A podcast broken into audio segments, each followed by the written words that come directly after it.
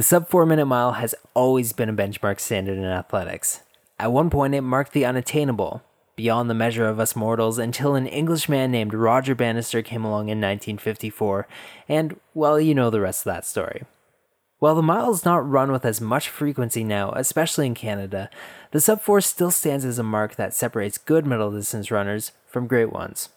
On this week's show, we go back to two very important points in Canadian athletics history and its relation to the mile. 50 years ago, a man by the name of Dave Bailey ran the first sub 4 by a Canadian. Dave joins us to talk about that, training, and the importance of athletics and giving back. Also, Jason Beck from the BC Sports Hall of Fame and author of The Miracle Mile Stories of the 1954 British Empire and Commonwealth Games sits down to talk about the legendary 1954 Miracle Mile, the first sub 4 on Canadian soil, and the first mile race in the world with two finishers under that legendary 4 minute mark. Don't go anywhere. You're listening to The Terminal Mile, a Tracky Radio production.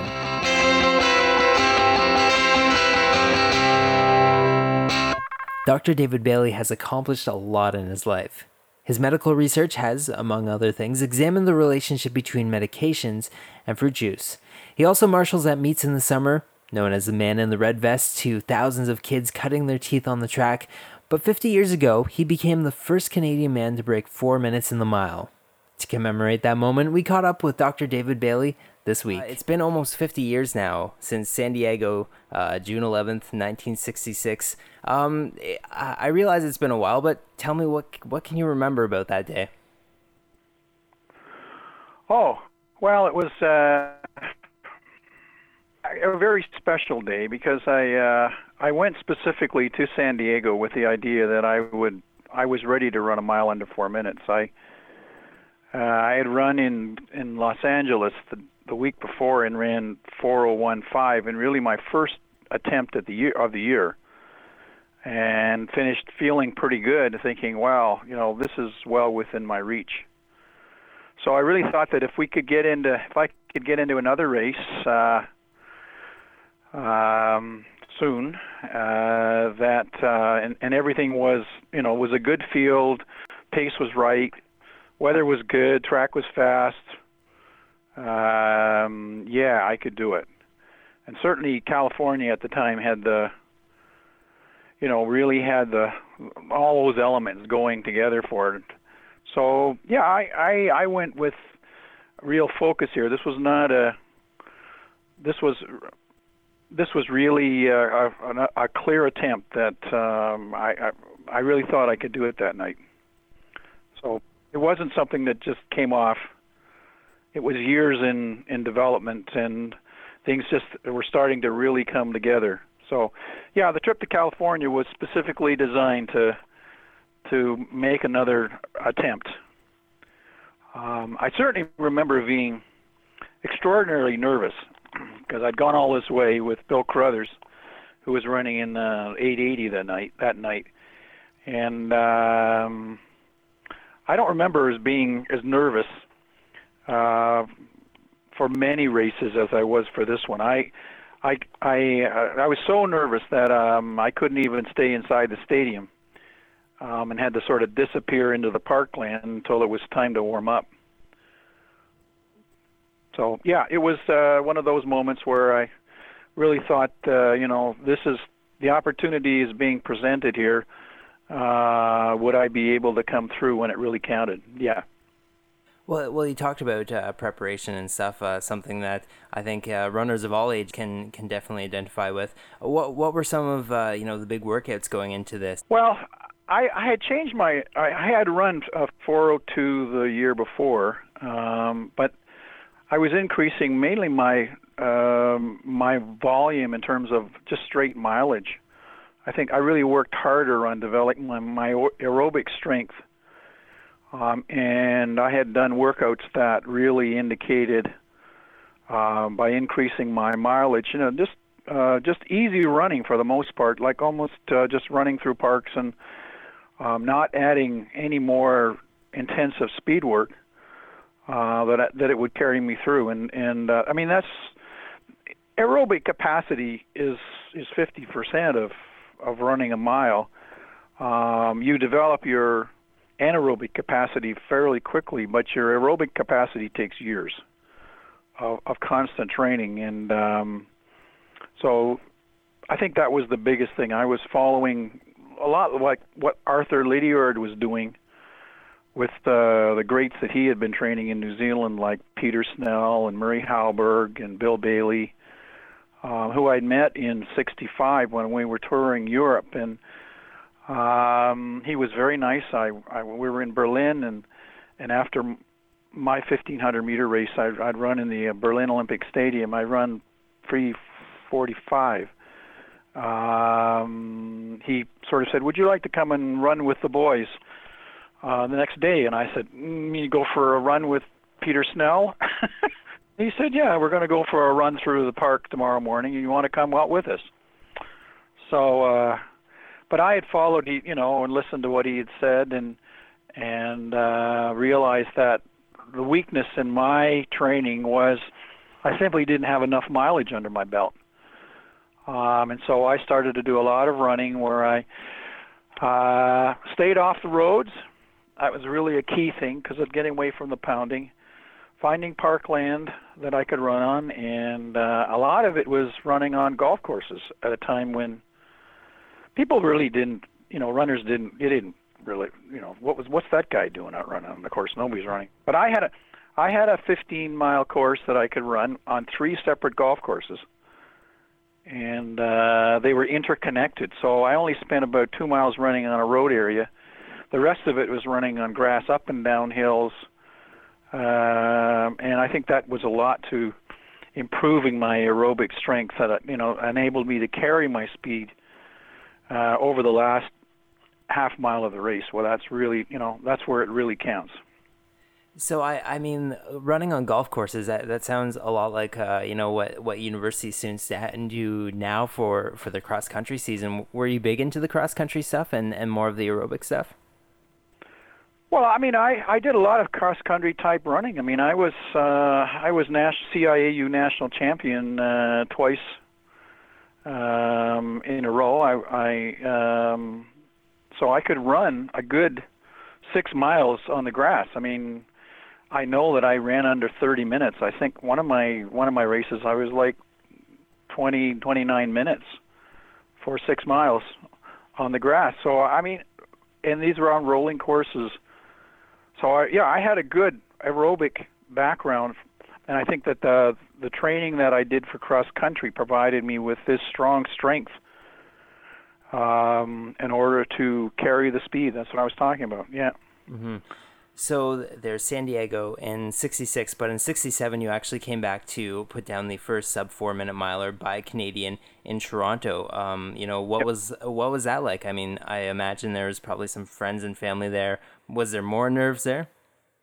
That was pretty special, yeah. Um, well, of course, my family was there for this race, um, and uh, it was run in Varsity Stadium on a cinder track uh, there was a good crowd there. There was it was full. I think there was probably twenty thousand people there, so there was a lot of enthusiasm. And um, I mean, I I did my I grew up in Toronto. I I uh, I raced. Uh, I I went to University of Toronto. Um, so I was well known in the Toronto area. And um, uh, so coming back, people had identified. So, uh, and and and the race turned out uh, it was one of those sort of wonderful evenings really um pace was good uh bill crothers helped push the pace during the third quarter um and i think i got to the bell about i don't know 2 258 259 and the place was crazy so uh, I I felt great with 300 to go. I felt great with 200 to go. I came around the corner, and I had 100 100 you know one straightaway to go, and I got halfway down it, and my legs just died. In one stride, all of a sudden I went from feeling great to saying, "Oh my God, I'm not going to make it." And so the last half straightaway was some like it took forever, and I really thought, well, I'd lost it, but you know I had been able to carry my speed uh, and ran 357. So that was my PB, my personal best, and it was great to do it in front of my family. And um, people who have actually who remember being there say it was a pretty special night. So yeah. Your sub four minute mile happened 12 years after Roger Bannister and the Miracle Mile happened. I'm wondering, I know you would have been a very young man at the time, but what sort of impact did those races have on you? Well, I mean, I was fascinated. I uh, I seem to have an aptitude for for running the mile distance. I mean, I had the seemed to have enough speed at that period in time, and I wouldn't say it was fast enough nowadays, because these guys could never run an 800 as fast as these guys are running today. But um, my speed was there. I seemed to have the the, the mental capacity to have very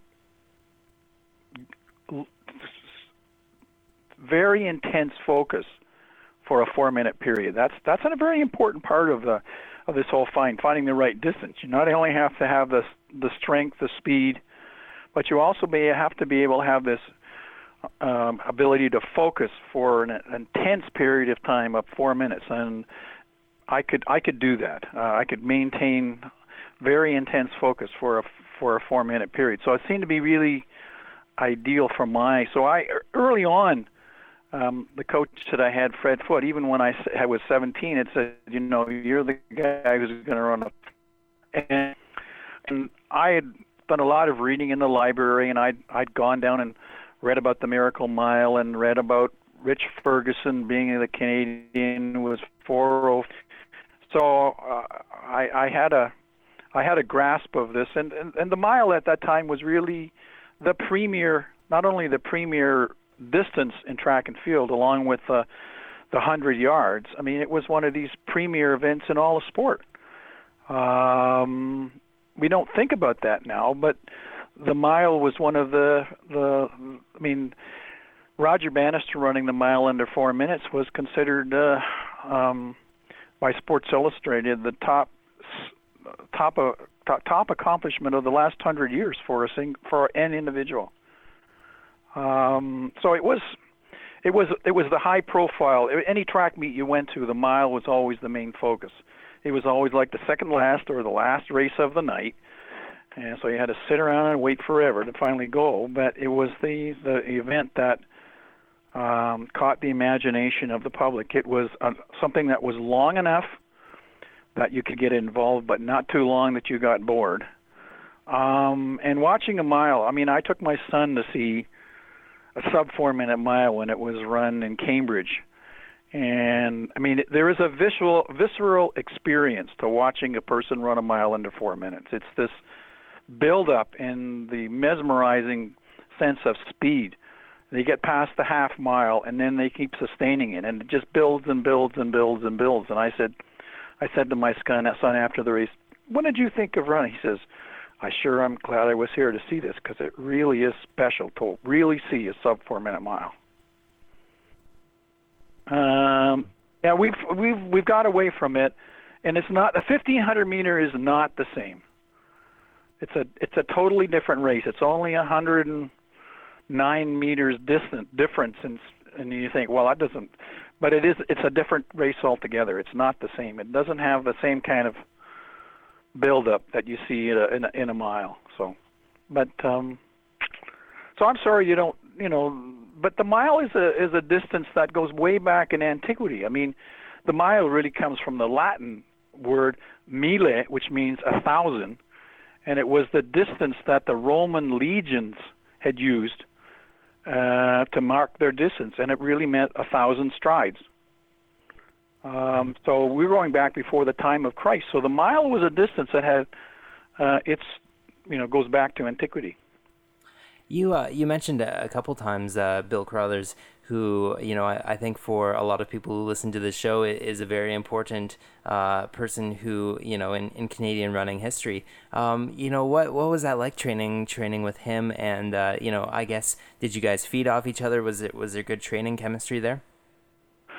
Well, yeah, I mean the um I mean I had talent um to run a mile. I was willing to work hard to do it. Um but you need more than that in order to come up with the final result. I mean, you have to have good coaching, which I had with uh, East York Track Club under Fred Foot. Um, you have to be. I was certainly motivated, but you have to have successful teammates. And way back in the day, uh, when I was running, um, I was fortunate to be with a group of guys that were very successful. Two of whom were Bruce Kidd, uh, who was actually just a year older than I was, uh, and Bill Crothers. And these guys made you believe that anything was possible. So uh, they did things where you say, wow. I mean, Bill Crothers was ranked number one in the world in for 800 meters in 1963 and 1965. He was considered the, the best, second best 800 meter runners of the period of, ni- of the 1960s. Second to Peter Snell. Bruce Kidd, um, you know, ran times and distances that, I mean, when he was 19 years old, he ran 1342, 1342 for 5,000 meters as a high school student. And that's still, uh, just recently, is still a Canadian junior record. And that time would have got him a bronze medal at the 1960 Olympics. And he was still only 18 or 19 years old. So they were doing amazing things um, uh, back in the day. And of course, Bill Crothers won a silver medal, being second to Peter Snell uh, in 1964. So these are individuals who made you believe that you know you could do this, in spite of the fact that you had pretty crummy training conditions. So we worked very hard, but we believed in ourselves, and it's it's a self-motivating thing. And you know, you base, you know, they say you can do this, you can do this, and uh, eventually you talk yourself into you saying, you know, I can really do this. Um, so so much of this is attitude going in. So you're not only have talent, but you got to have a lot of other things going. For, so I consider myself pretty lucky. One of the uh, one of the coolest things for me to see this summer was at uh, at the London 1500 meter night. There was a ceremony celebrating the 50th year since uh, your race in San Diego, with uh, you know just a whole bunch of uh, you know, people who have broken four minutes. What was that like for you to look down the line and see all these different people who came after you and and did a lot of the same things as you?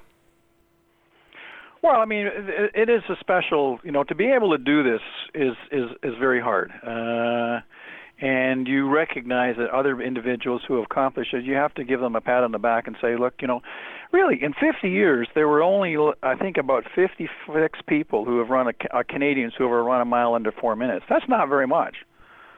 Um, so yeah, I, it, it was great to see the uh, the, they come out to be part of this. I didn't look at this as my night. I looked at it as really a celebration of individuals who, you know, had the wherewithal to run a mile under four minutes. And and uh, so yeah, I think it was our evening, and not just my evening. Um, I I sort of was highlighted, but I I really don't think uh, so. Yeah, I I I appreciate their accomplishments because we all know what it's like to go through, and and that's what I like about track and field. You know, you uh, you people finish a race, um, and they and no matter where they finish, they turn around and genuinely congratulate each other for if they all felt that a they played fairly, and b they recognize the you know how hard it is. Um, and sort of, you know, get pat each other on the back and say, you know, you did, you you did well, uh, and it's quite sincere. Um, so that's what I think is great about track and field is you you know you you recognize the accomplishments of others because you you know what you had to go through in order to get. Keeping almost with that same topic of 1500 meter night, uh, you are a track marshal now with the London Runner Distance Series, and, and you have been for quite a few years now. Is that really important to you, giving back to the sport at this stage in your career? Well, I mean, I, I, I really enjoy being part of the process uh, in the night because um, I owe a lot to track and field. I mean, uh, they the, the the struggle that you go through and the friends that you make and the accomplishments that you achieve uh, through track and field are life confirming lessons. And so, uh, yeah, I I try and put back. It's uh, there were a lot of people who helped me out when I was uh, back when I was competing, and it's a kind of uh, playing it forward. Um, so yeah, I like to be able to be part of this, and and I recognize how important it is that you know races go off on time and so when you get to a meet you say you know i know you when you go into a meet and you know that it's going to be run well you know that you're going to have the best chance of being successful and uh, I remember when I'd go to the big California meets and I'd go down there and I'd watch uh, the hundred. I get down there and I'd watch the hundred meters. Sixth place would go in, you know, ten point one, and you'd say to yourself, "Holy crow, are they ever running fast?" And you then you say, you know, I I can't run slow tonight. So you develop a, there's an electric atmosphere that occurs at a meet like that, and you so you want to be able to create that environment for others and you started saying, well, people come to the meet and they say, you know, I think I can run a PB tonight, and you get that right atmosphere, um, and and people do run well, and they walk away, you know, feeling really good about themselves. And I think, yeah, yeah, it gives me pleasure to to see that happen. They walk away with a smile on their face, and they all say, I ran a PB by five seconds.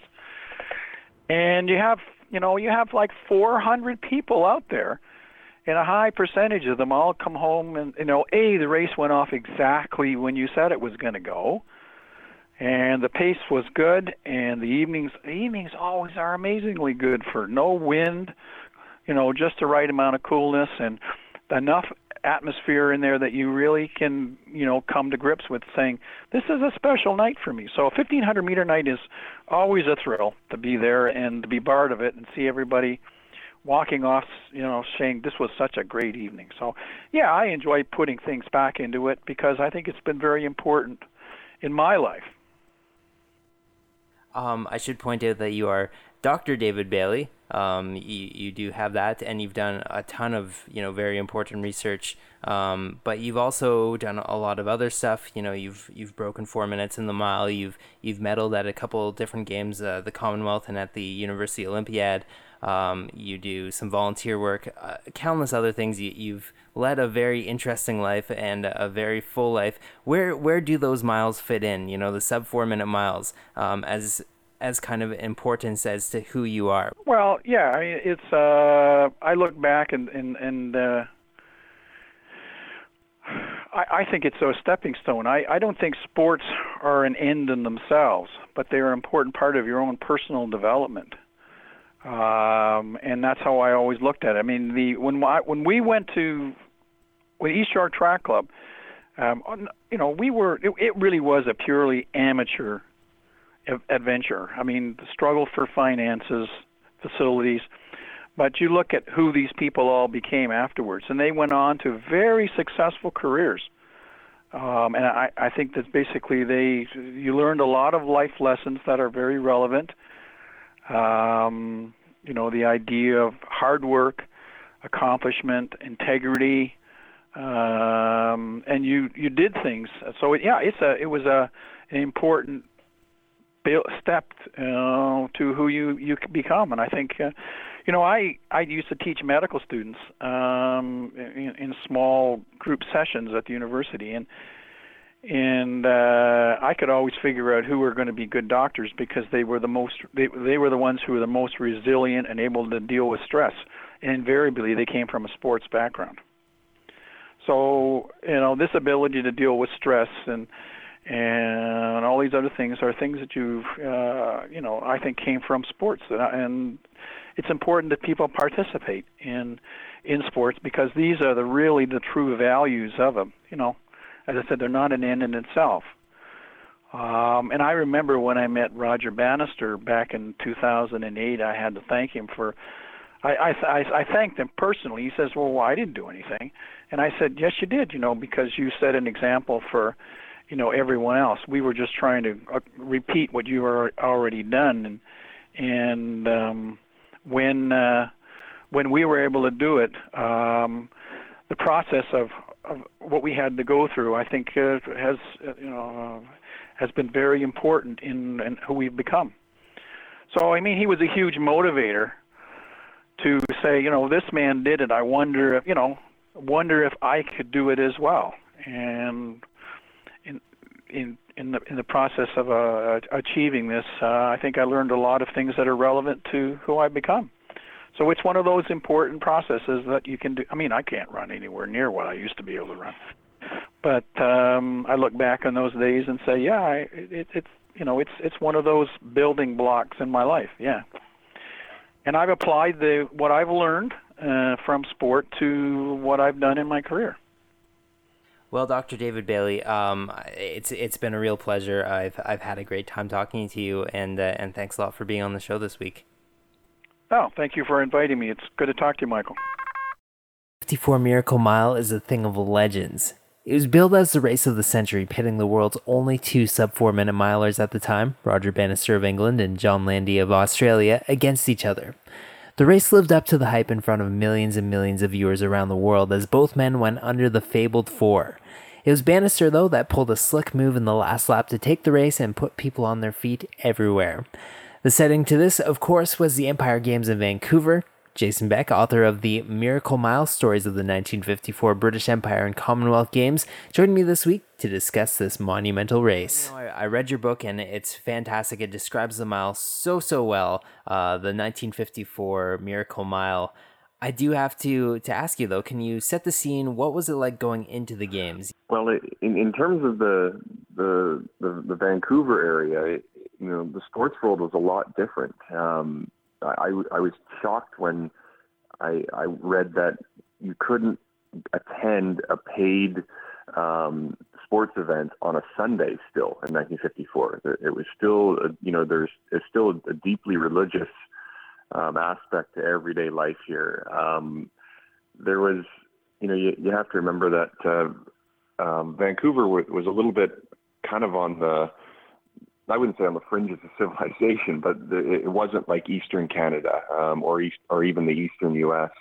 where there was you know professional sport all over the place. Vancouver just didn't have that. Um, I mean, the biggest team in town in 1954 um, was probably the Canucks, the hockey team, but they were only playing in the Western Hockey League. Um, so there was no no Canadian Football League team here. The, the BC Lions were only formed after the Empire Games in '54. Um, so it was, you know, it was a totally different sports scene here. And then internationally, in terms of running, um, you know, Vancouver was definitely not a, a running, you know, um, hotspot or or, uh, or athletics um, center by any means, but athletics was a top sport. I mean, the at that time the mile was like the marquee distance, kind of like how the hundred meters might be considered today. Um, everybody knew who the big milers were around the world. Um, it, and it was this, it, it, kind of became this obsession with, you know, the, the, the sub four minute mile. And, and my, in my research, and others have written about this extensively for decades, there's, there's a real um, following about that distance and about whether that barrier could be broken. So to have that, you know, to have basically the two first sub four minute milers um, come to Vancouver to run against one another for the first time, suddenly Vancouver is, you know, on it's it's in bylines and and top of mind around the world, and at least in the mind of of, of uh, um, sports uh, observers and sports fans. So it was um, this was a huge deal for 1954. So uh, the the big marquee matchup was between uh, John Landy and Roger Bannister. Uh, you know these two titans of of the mile. Um, they were the first two two down. Was the rivalry? Was there a lot of personal rivalry there, or was it you know just a lot of media hype? Would you say? I'd say there there was definitely a lot of media hype. Um, they um, the, I, I, but that being said, there was a rivalry there. Um, you know, they both told me that they even though they were running on opposite sides of the world and and uh, you know were they were chasing the same um, goal to run that that first sub four minute mile. Um, although they were so far apart, they were following the progress of one another for sure. No, no doubt about it. Um, Bannister was scheduling runs um, according to Landy's um, competition schedule uh, or at least what he knew of it through uh, through the papers and through um, uh, through the, the media of that time. So there was definitely a rivalry there. But that being said, it, it was it was different than what we consider a rivalry today. It was a friendly rivalry. It was a competitive rivalry. they didn't hate one another by any means. They they res- they had great respect for one another, and I think that showed after the fact when um, you know the race here is ran. The first thing they both do um, is they go to congratulate one another seconds after the race, and they've remained friends uh, decades later to this day. When Bannister was celebrating the, the 50th anniversary of his first four minute mile in Oxford in 2004, um, he invited the uh, you know friends and, and people that were involved in that run, and he he brought Landy and his wife Lynn um, up from Melbourne to Oxford to be there to celebrate that. I mean that that really speaks um, to the bond that they had. So although they were rivals, they were they also it, there was a respect there. I'm talking to Jason Beck right now. He's author of the Miracle Mile stories of the 1954 British Empire and Commonwealth Games. Uh, one thing that I got from reading your book that I didn't know about this historical event before was that both of those runners actually came in a little bit banged up. Um, you know, whether that was they were trying to keep it a secret or not. I think definitely in Landy's position, he he definitely was. Uh, how much do you think that had an effect on the race? Well, I, I think it had an effect. I, I don't know if it would have changed the the the, the end result. Um, you know, they, they both ran very well. Uh, um, they both ran sub four minute times. Um, Bannister's was a personal best, um, the second fastest time ever ran in the mile. Landy's was, I think, the third fastest ever. So they were, you know, Landy was carrying a, a a, a, cut heel. Um, he'd stepped on a photographer's flashbulb a couple nights before, kept it virtually secret.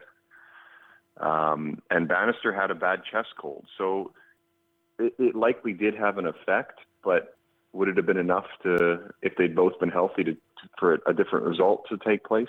I don't know. Um, they both downplayed the their respective uh, um, maladies, if you want to call it, it that. Um, they both said that uh, they ran well. Uh, they felt they ran well.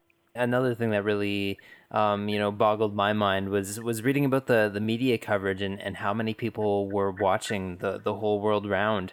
Um, maybe maybe you could talk a little bit about that. You know what what viewer numbers were like and and why that was. This surprised me too. I mean, I I, I knew 1954 was kind of the you know, the the early days of television. Um, and I think in some ways, although there was less, you know, television, people had less access to television out there. Um, there was also less um, channels available, which meant that you know if there are only say 80 million people watching TV, most of those 80 million were watching you know two or three of the same programs. So this worked into the into the favor of this event because it was broadcast live, the first sports event broadcast live across North America on one of two or three channels available to most people. So there were 70 million people watching this race, which is a huge television audience even for today. Um, someone was telling me I was, I was giving a presentation about a month ago, and someone when I, I threw that figure out there, someone said you know, the presidential, the U.S. presidential debates weren't drawing that many, uh, that many people. Game seven of the World Series, when the Cubs won that, you know, mem- memorable um, uh, first World Series title in over a century, it drew something like 45 or 50 million people. So keep that in mind. This is 1954. There's 70 million people watching this race, um, plus millions more listening on radio um, in uh, around North America, um, in in Europe, um, in uh, as well as Australia and New Zealand. Uh, so there were tens of millions, if not hundreds of millions, of people following along, and this is pre-internet, pre-computers, pre.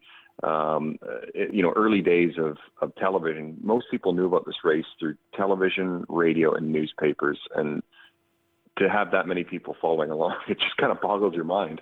So the the big miracle mile uh, at the 1954 British Empire and Commonwealth Games, uh, you know, obviously the big battle was between Landy and Bannister, but also in that race was a Canadian who placed really, really well. Uh, talk to me about him. Yeah, one of my motivations to write this book was there are a lot of athletes and a lot of stories that were totally overshadowed by the mile and and and also Jim Peters in the marathon one of them was Rich Ferguson, uh, the Canadian miler. Um, you know, it's it's a little known piece of Canadian sport or Canadian track and field trivia that a Canadian finished third in in the Miracle Mile, which most people don't know. It, it's uh, it, and it's it's a, what was great is that there's a great story behind it too. Um, he kind of came out of nowhere. He he'd been a, a, a pretty solid uh, middle distance runner um, in um, in uh, growing up in in a bunch of places, Edmonton, Toronto. I think he was in Calgary for a little bit too. Um, but he went down and ran, um, I believe, at the University of Iowa.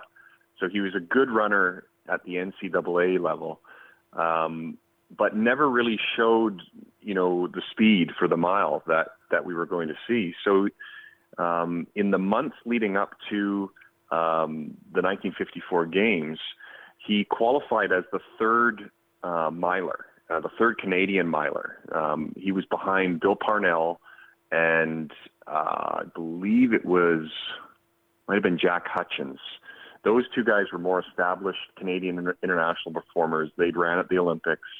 Rich was kind of he kind of snuck in there. You, you know, um, your book, The Miracle Mile: Stories of the 1954 British Empire and Commonwealth Games. Um, it does talk about the mile quite a bit, which is a lot of what we're talking about today. Um, but there are other stories from other events um, that were definitely quite notable from there. What what were some of the the big ones for you? Uh, the real standout ones. Well, the the other one, the, the other really big event was um, the collapse of Jim Peters, the English marathoner. Um, that happened just half an hour after the mile took place. So that that blew my mind because when you talk to the Commonwealth Games historians and, and observers, you know, media guys that covered the games for decades, they they would I asked them, you know, rank your top ten Commonwealth Games moments, and almost all of them would say number one was the mile, and number two was Jim Peters in the marathon. And these two events happened at the same games, the same afternoon, um, within half an hour of one another. And this is an event that's going on for 80 plus years. So the people that were there that day, and I interviewed a lot of them, uh, spectators and athletes, um, the mile was incredible. It was hyped like you wouldn't believe, and the race turned out to be even better than anyone could have could have hoped. It actually it, it exceeded the hype, which is you know, unusual, um, unusual in itself. But the event that really touched people emotionally, that they really remembered more vividly, was the marathon. Um, so that's the other event that really st- stands out for me. I mean, you've got the, the fastest marathon runner in history, still considered one of the great marathon runners of all time, comes into the stadium and collapses and then gets up and collapses and gets up and crawls and falls and he does this for 10 or 15 minutes and um, you know people are are they're not able to they they can't watch it. It's so you know they're they but they can't look away. It's they you know you're watching a man literally run himself to death. Um, and I've seen the medical records to back that up. He was he was not in a good way. Um, but it was also showing great courage. So people wanted to cheer him on and there's all these different things happening. Um, ultimately he he doesn't finish the race. One of the uh, the English team doctors pulls him out um, after he crossed what many people thought was the finish line, and it was the finish line for all the other events, um, like the mile and and the sprints and. Um, but for the marathon, the finish line was actually on the other side of the track. So Jim Peters was disqualified. So there's also this bit of controversy involved and confusion involved with that. Um, so it's a great story. Um, when I, I looked at the games as a whole, I thought there were three key figures that I had to follow Bannister and Landy, obviously, but the third was Jim Peters, and he's probably the, least known of the three. Um, so that was the uh, one of the other big events. But another one that I really liked was, um, and he has a connection with Bannister, is Chris Chataway. Um, another like one another great great middle distance runner. The English had like a a steady stream of these incredible middle distance runners through the 50s, and he was one of the best. Um, he and he had never really won a big race until Vancouver. Um, he was always kind of they actually called him the Great Mister Second because he he he finished second to Bannister in the first four minute mile in Oxford. he chased Landy um, in Finland to Landy's first four minute mile. Um, he he he finished tied for the world record in the three mile event just before the games to another English runner named Fred Green, um, but was finished but was given second place. So he was kind of always the bridesmaid. Um, Chataway comes to Vancouver, runs one of the great races of the games, the incredible sprint finish that he's uh, in the three mile race. He starts at about about 400 meters out um, and just blows the competition away, and he wins gold. And and uh, um, it's for him, it's kind of one of the um, he said, you know, one of the, the great races that he ever ran. And uh, this is a guy that later beat you know Vladimir Kuts in one of the the most memorable 5,000 meter races. He you know, he beat Zatopek. He, um, you know, he he was a great runner, and and this was a great race for him in Vancouver. It really kind of elevated him, I think, in his own mind more than anything, his confidence. Early on in the book, you uh, you mention a, a watch and how it was a bit of an inspiration for for the book. Uh, tell me about this watch and uh, and kind of the symbology of it. Yeah, it, you know the the BC Sports Hall of Fame has an incredible collection um, of artifacts, sports artifacts. There's, we have over 27,000 items, and it's you know it's almost like being a kid in a candy store sometimes if you're if you're a sports guy like I am. Um, one of the the most impressive items is this Omega stopwatch that we have. We've got two um, of the 25 that were used to time the Miracle Mile race. Um, one of them is just a regular stopwatch the other one that, that you're referring to, and that really had an impact on me, is actually still stopped at Bannister's winning time. That's three minutes, 58.8 seconds. So this one day I, I was at the Hall of Fame. I'd only been there for a few years at that point, and I was cleaning some artifacts in uh, one of the display cases, and I, I was, you know, working on this watch, and it, I I'd seen it before, and I'd certainly, you know, read the uh, artifact description and, and knew about it. But it hit me that wow, here, you know, this is it's still stopped at his at Bannister's winning time, and it was almost like being connected back to that moment in a way, a moment that was stopped in time. Um, it, it it really kind of got to me, and I thought, wow, like that, like not many people have that opportunity to to have that that connection um, to handle an item like that. But I thought maybe if I could kind of um, get across some of the uh, of the feeling of being there in 1954, they other people could also experience that feeling that I was just having, and that was one of the motivations. Um, certainly, the initial motivation to write the book um, was was kind of being inspired by this watch that was stopped at at Bannister's winning time. I still give tours um, at the Hall of Fame, and I always point out that watch. And I love the moment when I when I when people realized that hey, that watch has stopped at that winning time and has been for 60, going on 63 years now. Um, it's just like this crazy moment where people are like, wow, you know, a moment stopped in time. I have to say that uh, that you definitely succeeded in in from from my own reading uh, in bringing back that moment uh, for for people to enjoy now. Um, I really enjoyed it. Um, if people want to to get their own copy of the Miracle Mile stories of the 1954 British Empire and Commonwealth Games, um, you know, how can they do it? Well, it, it's it's available at most bookstores. Um, you can find it at the, you know the major chain stores. Um, a lot of independents across Canada have it as well. Um, it's available online um, through um, through Amazon. Um, you can also get it off the, Hall, the BC Sports Hall of Fame website, bcsportshalloffame.com. Um, and if you go that route, we can actually personalize it and sign it for you, which is which is kind of cool. Um, and it supports the hall, which is a great cause. And uh, and it's I, I believe it's um, you can also get it off the Caitlin Press uh, website, which which was the publisher um, of the book. So it's available pretty much uh, um, any any way that uh, that you want. Jason Beck is the author of the Miracle Mile stories of the 1954 British Empire and Commonwealth Games, and uh, and if you're into athletics at all or a bit of a historian in the area, I'd uh, definitely suggest uh, checking it out. Thanks a lot, Jason, for for being on the show this week. Thank you for having me, Michael. It's been a pleasure. That wraps up another edition of the Terminal Mile. Big thanks to my guests this week, Dr. David Bailey and Jason Beck, as well as to Trackie for their ongoing support. If you want to find us online, you can find us on Twitter at the Terminal Mile. We're also on iTunes, Stitcher, TuneIn, and of course, Trackie.ca. Thanks again for listening. This has been the Terminal Mile, a Trackie Radio production.